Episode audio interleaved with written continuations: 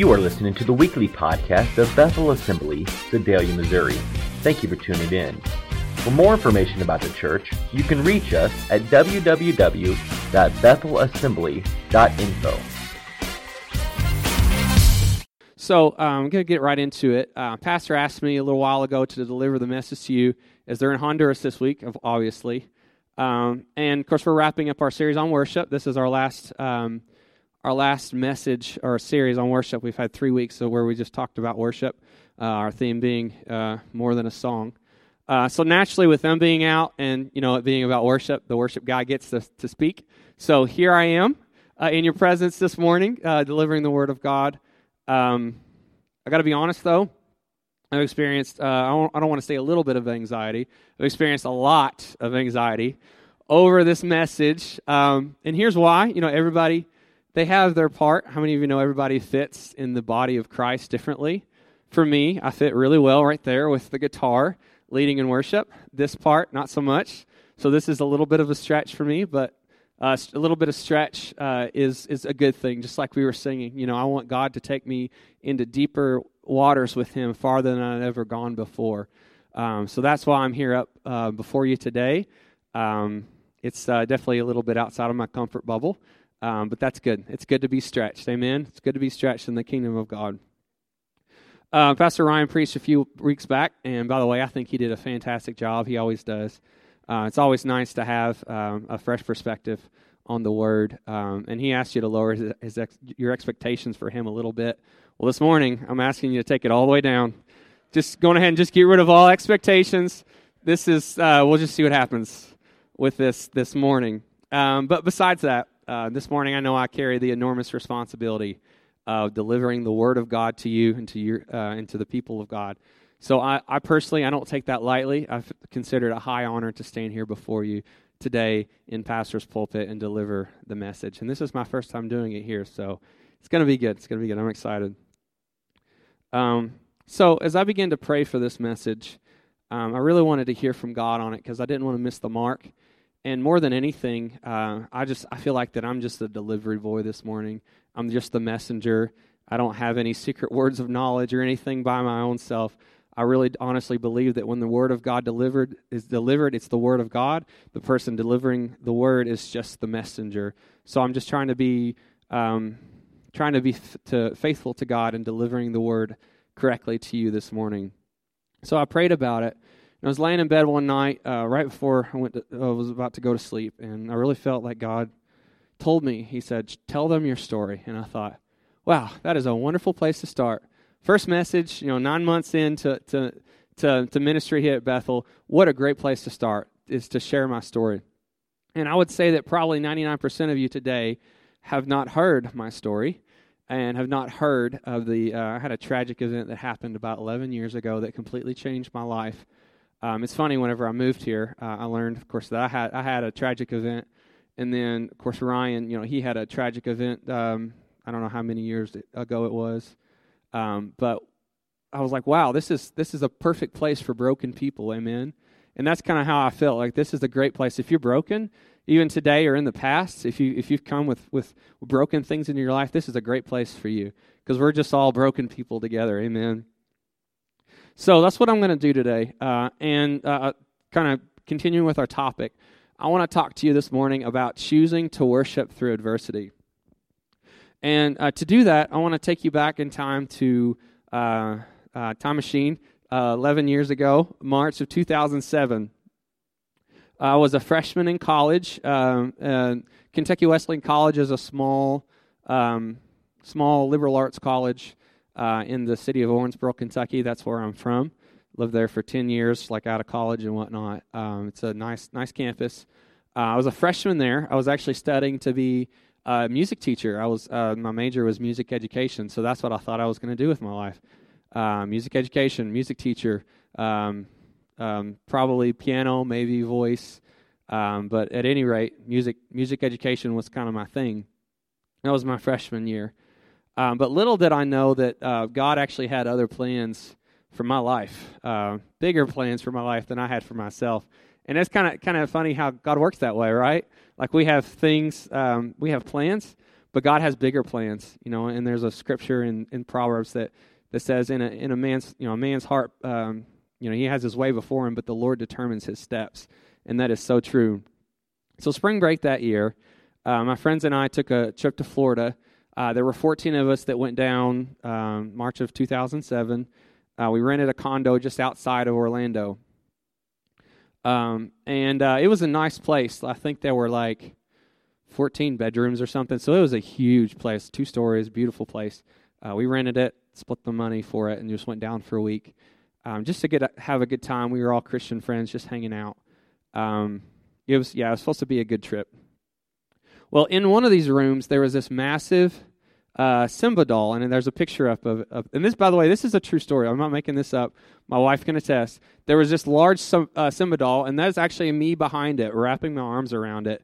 So this thing was probably 90 pounds. Okay, this thing was not to be meddled with. It was huge, massive, very heavy. Uh, Ryan it, probably could have picked it up with one pinky, but for everybody else, it was pretty massive, pretty big. Um, probably about 90 pounds or so, I would say. Well, a couple of my friends thought it would be cute to drag this into the hallway and throw it over lar- the large balcony going into the living room. And that would have been all fine and great, only I was actually in the living room on the couch when this happened. And no joke, this thing came, went, and it hit me in the back of the head. And I was actually, it, it broke my bones in, the, in my neck, and it paralyzed me instantly. Uh, it compressed the C6 and C7 vertebrae uh, in my neck and compressed my spinal cord, and I was paralyzed instantly. So I very distinctly remember at this point, at this point in time, like just this tingle, this rush of tingles all down my body from neck down, and then I didn't feel anything from neck down. It was pretty serious. Freak accident. I'm not making this up. This actually happened to me. I was there. I witnessed it firsthand.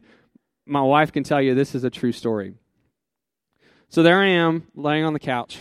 It landed on me.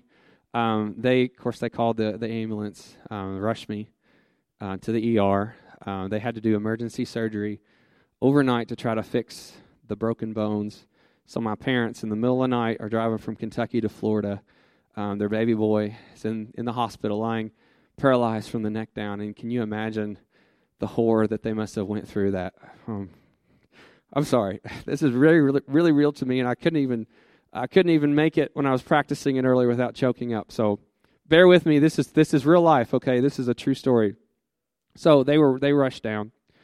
Um, uh, they did a they did surgery that night to try to fix that what was broken. So um, there's a picture of me lying in the hospital. I think that was a couple days later. Uh, of course, really swollen from the surgery and from the shock of everything.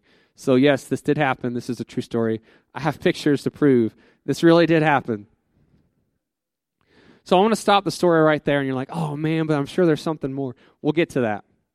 Um, but I want to I want to I want to kind of dive into our message this morning, and I want to talk about the story of Job. And I think many of us can relate to the story of Job found in the Bible. Um, you know, things like myself included. Um, there are things, you know, sometimes things in life are going really well. You know, I just started college, things are great. And then, bam, something just completely smacks you in the face. And and life just it's just kind of broken there before you and you're, you're you got broken pieces in your hand and you're like now what like what's going what, what am i going to do what's what's going to happen next because here's my life broken before me uh, and I think we can all relate to how life sometimes appears to be this roller coaster. Anybody can agree to that? Where you know things are great, you know we're up on the mountain, we've made the climb, things are great, and then the the pendulum of life kind of swings the opposite direction, and now all of a sudden things are not so great. Uh, I mean that's that's just life, right? You know, bad, sometimes bad things happen, and there's no apology given, there's no reason given. It just happens because that's life. But I want to talk about our response to that because, in the midst of the low points in our lives, what should the response be? What should our response be whenever things are broken before us? So, I want to look at the story of Job because I think his response is the perfect response. And so, I'm going to read uh, from Job uh, chapter 1 this morning. And um, um, I'm going to actually read the entire chapter to you. I'm sorry in advance. I'm going to try to read fast the words of a great uh, theologian, buckle up, Buttercup.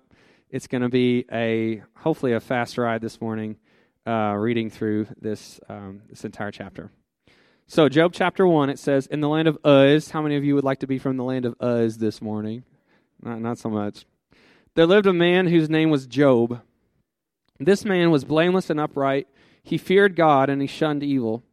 He had seven sons and three daughters, and he owned 7,000 sheep, 3,000 camels, 500 yoke of oxen, and 500 donkeys, and a large number of servants. So this guy was very, very wealthy. He was loaded, like in the millions. This dude was a millionaire. He was the greatest man among all the people of the East.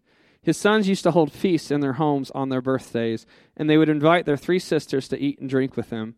When a period of feasting had run its course, Job would make arrangements for them to be purified. Early in the morning, he would sacrifice a burnt offering for them, thinking, Perhaps my children have sinned and cursed God in their hearts. This was Job's regular custom. One day, the angels came to present themselves uh, before the Lord, and Satan also came with them. The Lord said to Satan, Where have you come from? Satan answered the Lord, From roaming throughout the earth, going back and forth on it. Then the Lord said to Satan, Have you considered my servant Job? There is no one on earth like him. He is blameless and upright, a man who fears God and shuns evil. Does Job fear God for nothing? Satan replied. Have you not put a hedge around him and his household and everything he has? You have blessed the work of his hands, so that his flocks and herds are spread throughout the land. But now stretch out your hand and strike everything he has, and he, he will surely curse you to, to your face. The Lord said to Satan, Very well, then, everything he has in your power, everything he has is in your power, but on the man himself do not lay a finger. Then Satan went out from the presence of the Lord, and this is where it starts to get really bad for Job. One day, Job's sons and daughters were feasting and drinking wine at the older brother's house. A messenger came to Job and said, The oxen were plowing and the donkeys were grazing nearby, and, and the Sabaeans attacked and made off with him. They put your servants to the sword, and I am the only one who's escaped to tell you. While that guy was still speaking, another messenger and said, uh, came and said, The fire of God fell from, hev- from the heavens and burned up the sheep and the servants, and I'm the only one who has escaped to tell you. When that guy was still speaking, another messenger came and said, The Chaldeans, or Chaldeans, whichever one you want to, however you want to pronounce that, formed three raiding parties and swept down on your camels and made off with them. They put the servants to the sword, and I'm the only one who has escaped to tell you. While he was still speaking, yet another messenger came and said, Your sons and daughters were feasting and drinking wine at the oldest brother's house, and suddenly a mighty wind swept in from the desert and struck the four corners of the house. It collapsed on them, and they are dead, and I'm the only one who has escaped to tell you. So this is where this is where I, where I want to focus on this morning. It says, At this, Job got up, and he tore his robe and shaved his head that he fell to the ground in worship. And he said, Naked I came from my mother's womb, naked I will depart. The Lord gave, and the Lord has taken away. May the name of the Lord be praised. And it says, In all this, Job did not sin by charging God with wrongdoing. So, literally, in the wake of losing everything, like he lost everything, and we actually see in chapter 2 where God allows Satan to actually torment Job more, and he breaks out and boils from the top of his head to the bottom of his feet. So if you can get a picture of Job with me this morning, Job was literally sitting in ashes with a piece of broken pottery scraping the sores from his body. Everything he had in a moment, just like that, gone. So, in the wake of literally losing everything, what did Job do? Does the Bible say that, that, he, that he grumbled and complained? Did he blame God that he become bitter? At first, no. The Bible says that Job tore his robe, he shaved his head, and he worshiped. See, you see, this morning, worship was Job's first response. It was his first response. He worshiped. So, why did Job choose worship first over grumbling, complaining, or becoming bitter? And I think it's because Job recognized some things about worship that I think we really need to grab a hold of this morning. And here comes my first point, which is probably my most important. So please make sure you're taking notes, because um, this is this is my this is number one point right here for you this morning. It's that our worship of God should not be conditional. Rather, it should be responsive. And what I mean by that is that our worship it should not be condition, conditional upon where we are in life. It doesn't matter if we're up on a mountain or down in the valley our, our worship, we should worship out of a response of who God is. We worship God because of what He's done for us, yes. But more than that, we worship God because of who He is. And here's some passages on that. Isaiah chapter 40, verse 22, it says, He sits enthroned above the circle of the earth, and its people are like grasshoppers. He stretches out the heavens like a canopy and spreads them out like a tent to live in. Uh, First Chronicles 29:11 says, "Yours, Lord, is the greatness and the power and the glory and the majesty and the splendor. For everything in heaven and on earth is yours. Yours, Lord, is the kingdom, and you are exalted as head over all." So you see, we worship the same God that these passages talk about, who it says, by his very word, he created all that we can see, all that we can't see. And just think, God was created, was big enough to form a universe so vast. And this is kind of where I nerd out, so forgive me on this, but I love, I love stuff like this. So right now, the furthest galaxy that we can currently see out in the universe is thir- over 13 billion light years away. Um, that's that's pretty far, and that's that's from the Hubble Space Telescope out in space orbiting the Earth. That's the farthest we can see with that technology right now th- over 13.2 billion light years away. And that's probably not, that's definitely not as far as the universe goes. Like, it's probably infinite. We can't even see that far.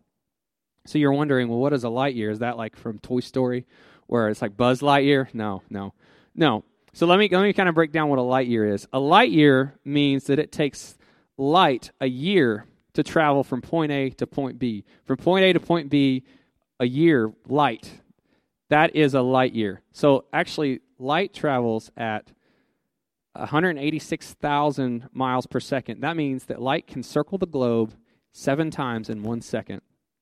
So if you want to go out to the farthest galaxy that we can see, 13.2 billion light years away, just try to travel at the speed of light, which is 186,000 miles per second.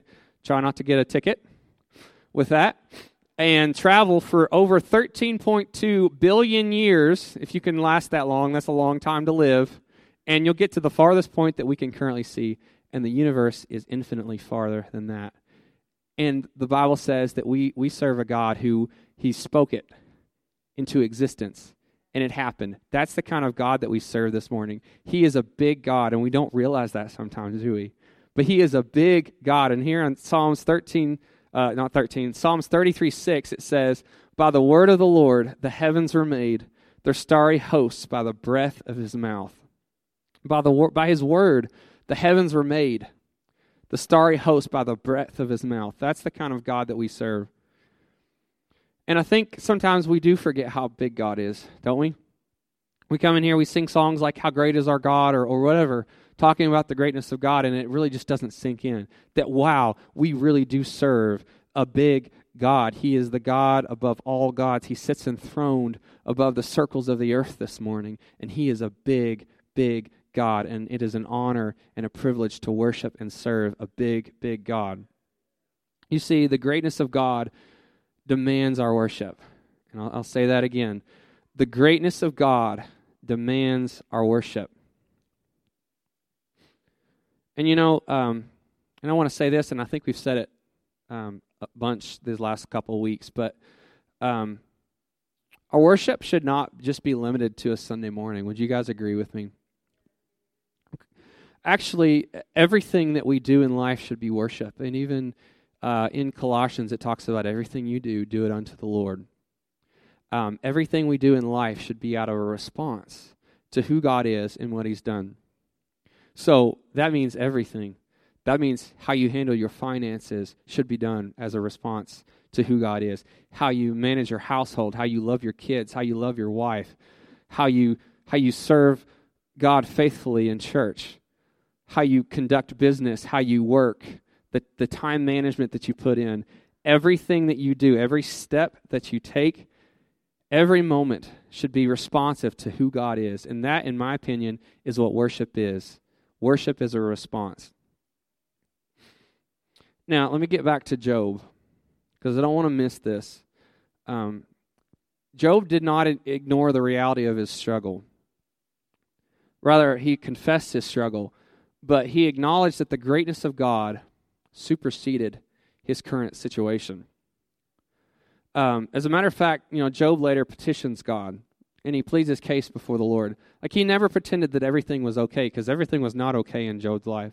And I want to say this this morning that it's okay to not be okay, okay? It is okay to not be okay. I feel like in, sometimes in church we have to feel like we put this, this veil on our face and hide what's really going on in life when we should be able to do the opposite. We should be able to take the veil off and trust that we have brothers and sisters that love us, that are that want to come around us and support us and lift us up in our in our time of greatest need. And that's that's that's that's what real church looks like. Amen. And I really feel like that we have that here. So it's okay to not be okay. If you're hurting, if you're struggling this morning, go talk to somebody. Go talk to somebody. And I guarantee you'll find a friend. You'll find somebody who can lift you up and help carry you through that difficult time. Um, but however, despite that, despite our honesty, we need to be able to understand the truth that God is God. And because God is God, our daily worship to Him should be unhindered by our current situation. Point two and hopefully these are quicker. Worshipping God through adversity shows our submission to God's sovereign will in our lives. Worshipping God through adversity shows our submission to God's sovereign will in our lives.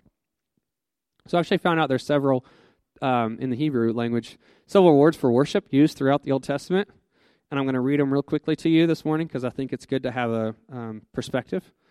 Um, so the first is halal, and that's where we get hallelujah and it means to boast foolishly or to make a show of it. That's where we get hallelujah, which is another word coming next or later on. Uh, and this next word, I have to say it very carefully. This is a Hebrew word, so I have to say it very carefully. Tehillah with an H. Tehillah. And it means to praise vocally in song or shouts. I have to say that one very carefully. Zamar, to praise with instruments, alone or with voices. Hallelujah, related to halal, means a shouting call for corporate praise. Yada, to lift or throw, throw arms upward in praise and surrender. Yada's cousin, tada, which means to sing praises together as one community in harmony.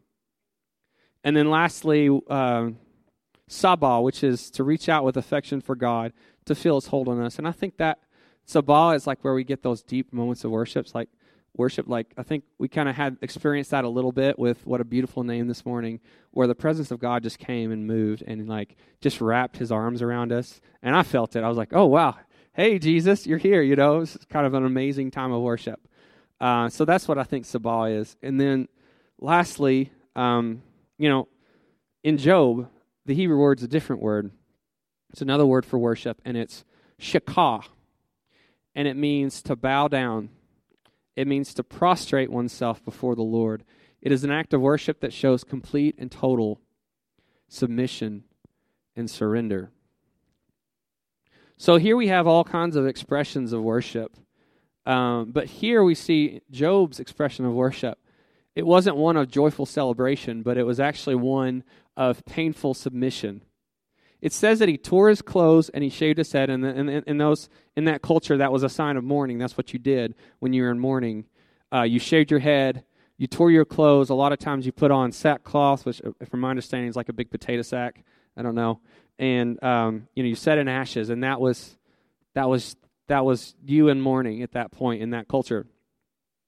So I can imagine that he wept bitterly before the Lord. But what did it say? It says that that was still counted as worship, like his expression of worship, even though it was sad and mournful and he was crying his eyes out and he was bawling and he, he was prostrate before the Lord. God still saw that as worship. Okay? He still saw that as worship. And what I want to say about that is that sometimes our expression of worship might look a little different if we're in those those those those times of mourning.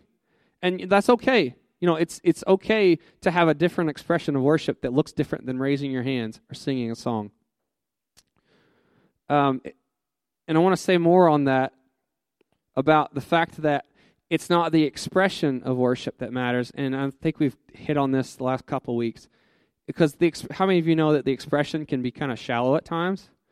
Like you can raise your hands all day, but if it, if raising your hands is not connected uh, by a string to a heart condition, then in my opinion, it's just an expression. It's not an expression of worship.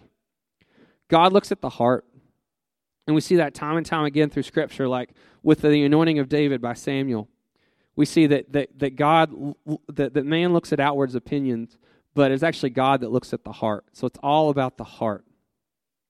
And as Job is bowing down before God, I believe that he's saying, with all that's within him, from the heart, I believe he's saying, God, I may not understand why everything in my life is in ruins, but regardless, I surrender to you and your sovereign will for my life. So when we worship God through adversity, we're actually choosing to take our eyes off the current situation. We're fixing our eyes on God and we're surrendering ourselves to the reality that God is in control and not us. Point three worshiping God through adversity shows our trust in God to bring good things out of bad situations. Romans 8:28. And we know that in all things God works for the good of those who love him and who have been called according to his purpose. And for me, you know, I love the NIV, but I also love the Passion Translation. Anybody heard of the Passion Translation? It's a good translation. You should should look it up. It's good. Um, it says in the Passion Translation, so we are convinced that every detail of our lives is continually woven together to fit God's perfect plan of bringing good into our lives. For we are His lovers who have been called to fulfill His designed purpose. So we see that God is taking our lives and He's weaving it together.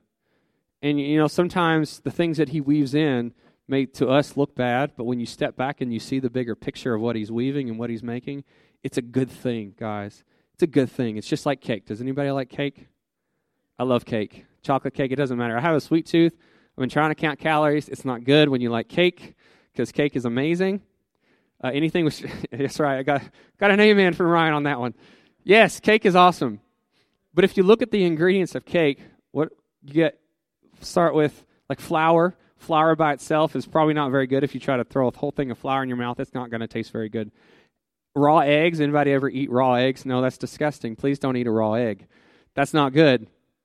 But you get all these ingredients together, you put them in, you mix them, and you start to mix and mix and mix into a batter, and then you throw that thing in the oven, and there's heat and there's pressure. And what comes out is this beautiful chocolate cake that is so good. And that's how it kind of works with us in our life through the bad times. Is that God is weaving these things together. He's putting that into that cake. And we may think, well, that's not a good ingredient. That's not a good ingredient. That's not a good ingredient. But when he starts to mix it together and it makes a batter, and then there's heat and there's pressure, something good comes out of that. So I think Job had to make a decision in that moment to trust God. Trust that God is good, and ultimately, God causes amazingly good things to come out of the darkest times of our lives. Okay, I'm going to get through this. I cried both times uh, when I was preparing this message, so I'm, I'm going to not cry at this point. But I remember laying in, because I've already done that almost uh, for this, so I, I'm allowed one, one point of almost breaking down, and that's it. So I remember laying in the hospital bed after my surgery, and it was about 3 a.m. in the morning. And for some reason, I was awake at 3 a.m. There's nobody in the room, just me and God. And I remember having this moment with God where I prayed, God, I don't understand why. I don't understand why I'm lying in bed in the hospital, paralyzed. But I trust you, and I trust that ultimately you are good, and good things will come out of this. And I just felt the comfort of his presence just come into that room and surround me and tell me that it was going to be okay. It's the peace of God that passes all understanding, they say, and that is that's very accurate. It was the peace of God that passed all understanding. And I knew in that moment that it was going to be okay. And you know what it was? And this is my favorite part of the story. Point four, and Rylan, you can come up. This is my favorite part of the story. God is faithful to make the sun rise again. And what I mean by that is that in our lives we have these seasons where, yeah, the sun the sun is out, uh, sun is out, tank is clean. Finding Nemo, anyone? No, okay, fine. Yeah, I told myself I wasn't going to make that joke, and I totally did. So I'm a total nerd. I'm so sorry. But yeah, the sun was shining, tank was clean, everything is good. But then the sun starts to go down, and it starts to get dark out, and the sun is hidden from us, and we can't see it, and it's night out, and it's pitch black, and we don't understand. We just got to have a little bit of faith in those times to believe that even though it's dark now, and as some people say, it's it's always darkest before it's dawn. So it's really, really dark. We just got, got to believe that God is going to be faithful to make the sun rise again in our lives. We can't see the sun, but we know it's there, and we just believe that God is faithful to make that thing come back around, or us actually spin around to it. Um, so the sun is definitely going to rise again in your life, and that may not, it may seem very dark in your life right now. But trust me when I say that the sun is going to rise again on your situation. God is faithful. If, if there's anything that I know more than anything in my life, is that God is faithful. And He's true to His word this morning. So let's look at the story of Job. Uh, Job 42. So there's like a 40 some chapters where um, you can read it if you want, uh, where his friends come and um, they're like, "Oh, Job, you sinned, so that's why you're in this predicament." Um, his wife um, is there, unfortunately, not doing a very good job of being a wife. Um, and you notice, uh, and I got to say this because me and Ryan were talking about this. You notice that Satan did not take Job's wife. You guys notice that? Satan's like, I know exactly what I'm doing. Okay? Because Job's wife was not a very good wife. I have an amazing wife, but Job did not have a very good wife. Job's wife was like, curse God and go ahead and die already. Like that's the hor- the worst, the, like the worst advice ever. So Satan definitely knew what, what, what he was doing whenever he chose not to take Job's wife. But anyways, I want to, I want to get past that. Let me, let me move on. Let me move on. Let me move on. So Job petitions God. God actually answers Job and was pretty much like, I'm God, you're not. I'm the potter, you're the clay. Just let me be God. And we see Job 42, chapter, uh, chapter 42, verse 12. It says, The Lord blessed the latter part of Job's life more than the former part. He had 14,000 sheep, 6,000 camels, a thousand yoke of oxen, and over a thousand donkeys. And he also had seven sons and three daughters. He names their daughter. Uh, and it says, Nowhere in all the land were there found women as beautiful as Job's daughters, and their father Job granted them inheritance, an inheritance along with their brothers, which was very uncommon in that day. And then it says, After this, Job lived 140 years. He saw his children and their children to the fourth generation. And so Job died, an old man and full of years. And as for me, personally, I'm humbled at this point in my life to be considered a walking miracle. How many of you knew? Nobody, nobody probably knew. I don't really talk about it very much because that was 11 years ago, but it's still true today. But I'm a walking miracle, guys. I wasn't supposed to walk again. I wasn't supposed to walk again. I wasn't supposed to be able to play an instrument again. You know what? Um, got a fly buzzing around. I'm sorry. Like eight. like. Okay, back on. Sorry. Keep your focus, Andy. Keep your focus. Um, I wasn't supposed to be able to play an instrument again. You know what? What affected? What what was affected the most? Um, by my accident were my hands. I mean, I had to learn how to walk again. Yeah, but what was affected the deepest was were my hands. And for the longest time, I couldn't play an instrument, and they they made this cast for me to try to help strengthen straighten my fingers out because they went limp when I tried to play. And they made this cast for me, tried to to get me so I could play a little bit. Um, it wasn't very pretty, but at least it was something to get me by. But God was faithful. God was faithful. And here I am walking before you. I get to play my guitar and piano each week. It's such an honor and a joy and a privilege to do that. Because at one point in my life, I wasn't able to do that. And God just completely healed me. I know I had a lot of people praying for me. God healed me and he put me back together again. Um, my wife, my beautiful wife, who's here before you today, isn't she beautiful? She was actually one of the 14 on that trip to Florida. We weren't uh, dating or anything yet, but I was freshly single, and you better believe before the accident, I, I flirted with her a lot because um, she was beautiful and I was freshly single, and I was like, why not, you know? Um, but her and I started dating shortly after the accident. Uh, we would talk on the phone. They, I was in inpatient rehab for a while. We'd talk on the phone for hours. I remember she would come up two hours um, from Owensboro to Louisville. She'd bring me these little heart shaped brownies. Those are those things were amazing, but she she actually made them into heart shapes just for me, and it was such a beautiful thing. And I remember thinking, what in the world is a beautiful girl like that doing with a broken, crippled, messed up nerd like myself? And I figured it out. Somebody was paying her off. That's what it was. they felt bad for me, so they were totally, and I have not seen a dollar from of that money, but I know that it's probably still coming in. But almost nine years of marriage later, we're going to be celebrating nine years in July. We have two beautiful, amazing daughters who just they'll melt your heart. And you guys have seen them running around like like crazy kids because they are. They're so beautiful and they touch my heart. So nine years, two beautiful daughters. Here we are. And more than that, God completely changed the course of my life through this accident. So instead of becoming a music teacher, I really felt strongly the call of God to enter the ministry as He was beginning to put me back together. And I just knew that He was calling me to do something else, something more with my life than what I had anticipated for myself. So, answered that call, and it's led me and my family to this church to serve some amazing people alongside some super, super amazing people. And it's been an amazing nine months. And here I am before you, knowing without a doubt that God is good, that He causes good things to come out of bad situations, that He's going to be faithful, and He is faithful to cause the sun to rise again. So, all that being said, I'm going to wrap up here. Life is full of ups and downs. So, choose in every part to live a life of worship in every season, especially the difficult ones. Especially the difficult ones. So, I don't know, I don't know, I don't know where you are today. I know where I am. And I know that things are good for us right now, and we may, you know, who knows, down the road we may fall into bad times again. But I just know that, that God is worthy of our worship, regardless of where we are. So you may be in a difficult time, you may not be. But I, I encourage you at this point to, to, to we're going to open up the altars. We're going to have the band come up after I pray.